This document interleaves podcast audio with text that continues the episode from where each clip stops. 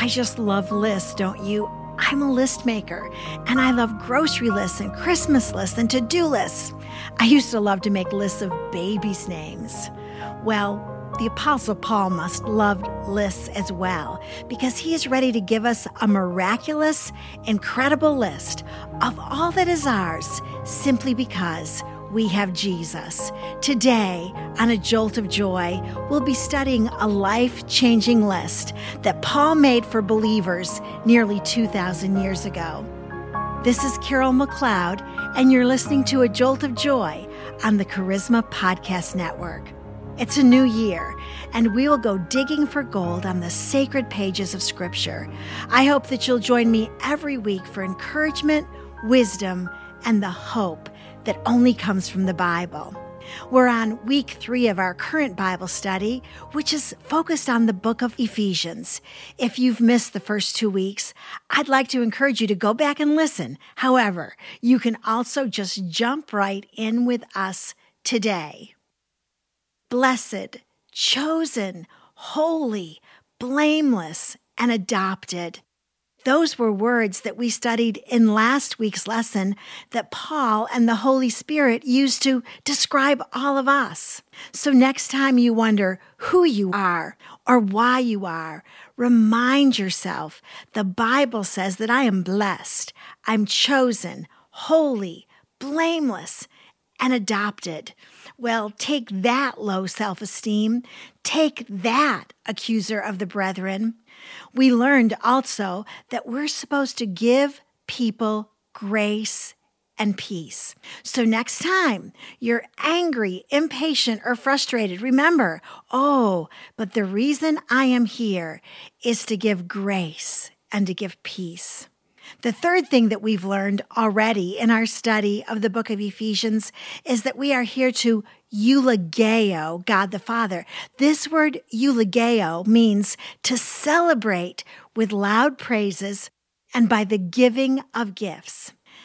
Even though we don't understand it with our human minds, God the Father eulogeos us. He celebrates our lives and gives us gifts because of Jesus. As a believer in the 21st century, one of the most glorious and courageous choices you will ever make is to live in the fullness of what Jesus has purchased for you and has given to you. The first three chapters of the book of Ephesians are about what the Lord has done for us. They're about his character and his gifts. Now, the last three chapters of the book of Ephesians are about our behavior. But this is what we know relationship with God the Father must come first. We have to fall in love with Him and who He is before we will ever make any changes in our humanity. We'll never change just because of human effort. We will only change when our lives are wrapped up in love for the Father. You must know who God is and what He has for you. You need to believe that his promises in Ephesians chapters 1 through 3 are true before you are able to change. If you believe that Ephesians chapters 1 through 3 are indeed true, you will then produce it in your own life. Do you see what I'm saying? So, today we're going to start with Ephesians chapter 1, verse 7, as Paul begins to list some of the spiritual blessings that have been given to us because of Christ Jesus. Ephesians 1, verse 7, and the first part of verse 8. In him, we have redemption through his blood, the forgiveness of our trespasses, according to the riches of his grace, which he lavished on us. So it is in Jesus and because of Jesus, that we've been redeemed, that we've been saved, that you and I have been chosen and paid for. It's in Him, in Christ, that we have everything we need to live a life of peace and power and joy and hope and strength and forgiveness. The truth is that without Him, we are not very much at all. But in Christ, we get everything that He is. I am who I am because I live and move and have my being in Him. You are because you live and move and have your being in Him. That's what Acts 17, verse 28 tells us. For in Him we live and move and exist. It is in Him. So, in Him, you have been redeemed and you are forgiven. Forgiveness is a big deal, my friend. It's an eternal deal.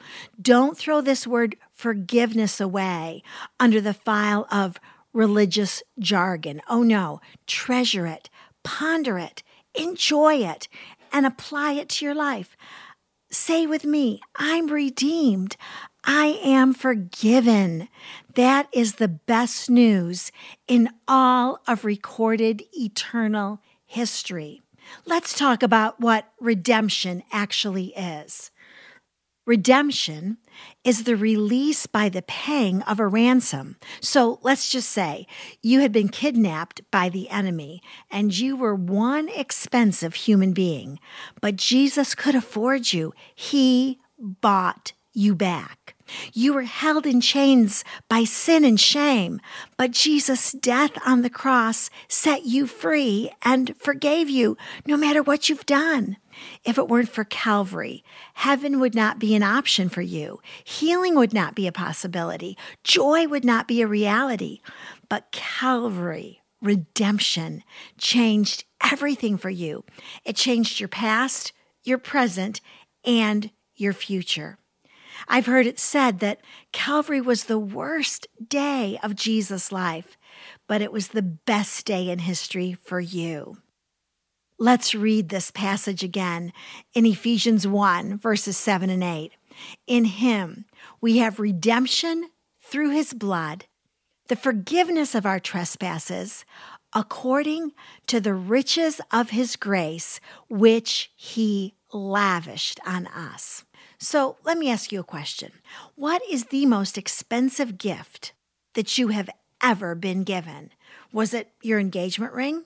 Maybe somebody gave you a car one time or a trip. One time, my husband and I were given a house. That's right. Most expensive gift we've ever been given. Now, when Jesus gives, he gives according to how rich he is. There is no one richer, and you live in him and with him. All of his riches now belong to you. You were born again rich. Do you believe it? You have to believe it in order to experience it or to access it. Now, not only is God rich, but he's also unselfish. He doesn't hoard blessings. He is not Scrooge. Everything that God has is lavished on you. Do you believe it? If you don't believe it, you will never access it. Let's continue reading in Ephesians 1, verses 8 and 9. In all wisdom and insight, he made known to us the mystery of his will, according to his kind intention, which he purposed in Jesus.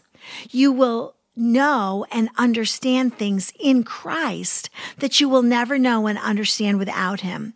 The world will try to explain it to you one way with worldly knowledge and information or perception. The Holy Spirit will explain it to you a completely different way with the Word of God. The world and the enemy will try to fill your mind with lies, with false assumptions and with deceit. But 1 Corinthians 2:16 tells us, "But you have been given the mind of Christ because you are in him." You know, what used to be mysterious will now make sense in Christ. All of this is because you are in him. All that he is, you now have. Ephesians 1, verse 9, explains something to us. It says, according to his kind intention, which he purposed in him. One translation says, according to the kind intention of his will. Some of us were brought up in religious settings that made us believe that God was angry with us and that He wanted to bop us over the head with a heavenly fly swatter. The book of Ephesians will smash that theory to smithereens. God is kind toward us. Every intention of God's heart is kind. God's will for your life is that you would experience His kindness. Let me tell you about the character traits that we discover in God the Father. Whatever character traits that He possesses, He is that attribute enthusiastically, perpetually, and eternally. He knows of no other way to be. The attributes in God can never change or shift because God never changes. Circumstances don't change God's character. Your actions don't change God's character. God is kind, and his kindness is revealed or is given, is splashed out through Jesus Christ in your life. And where do you live and move and have your being? It is in him. Where are all of these blessings that God has for you? They are in Christ in Him in heavenly places. And whose mind do you now have? You have the mind of Christ. Now remember, when you are born again, you are born again rich. When you read the Bible, you are reading your bank book and looking at everything that is now yours. There is a story told of the multimillionaire William Randolph Hearst. He invested a fortune in collecting art treasures from around the world. One day he read of a description of some treasures that he just knew he had to own. So he sent his agent on a mission to find these art treasures. He sent his agent to Europe and to all of the great museums. After months of searching, the agent finally reported that he had found these treasures that Hearst had so dearly wanted. And do you know where they were? They were in William Randolph Hearst's own warehouse. He already owned them. Mr. Hearst had been frantically searching for things he had already owned. If he had only read the catalog of what was in his warehouse, he would have saved himself so much trouble. You need to read the catalog. You need to read your bank book. It's the Bible. Now let's read from Ephesians chapter 1, verses 9 through 11. He made known to us the mystery of his will according to his kind intention, which he purposed in him with a view to an administration suitable to the fullness of the times, that is, the summing up of all things in Christ, things in the heavens and things on the earth. In Him, also, we have obtained an inheritance, having been predestined according to his purpose, who works all things after the counsel of his will. So all things are summed up in Him. Nothing will ever make sense without Jesus Christ. Politics, marriage, finances, relationships, creation, music, none of it makes sense apart from Jesus Christ because it is in Him you receive an inheritance. In Him, your destiny becomes His purpose. In Him, you receive the counsel of his will. Verse 12. To the end that we who were the first to hope in Christ would be to the praise of his glory. So, my friend, if you have placed your hope in Jesus Christ, live like it. Be a courageous and glorious son or daughter and live in him. Believe that he has gifts for you and then access them. You must believe it when life is easy and when life is hard. You must believe in the storm and in the sunshine. You must believe in the desert and in the harvest. And when you believe, you access all that He has set aside for you in Him. So live to the praise of His glory. Make your life a song that celebrates Jesus Christ. Now, you do that when you express joy even when you're in pain. You do that when you embrace peace in the worst storm of your life. You do that when you sing, even though you would rather wail and whine. You live in him so that you are able to experience a hope that the world doesn't have. You live in Him so that you can express His glory in your ordinary life. Is it possible? you better believe that it is. It is not just possible because of you, it is possible because of Him.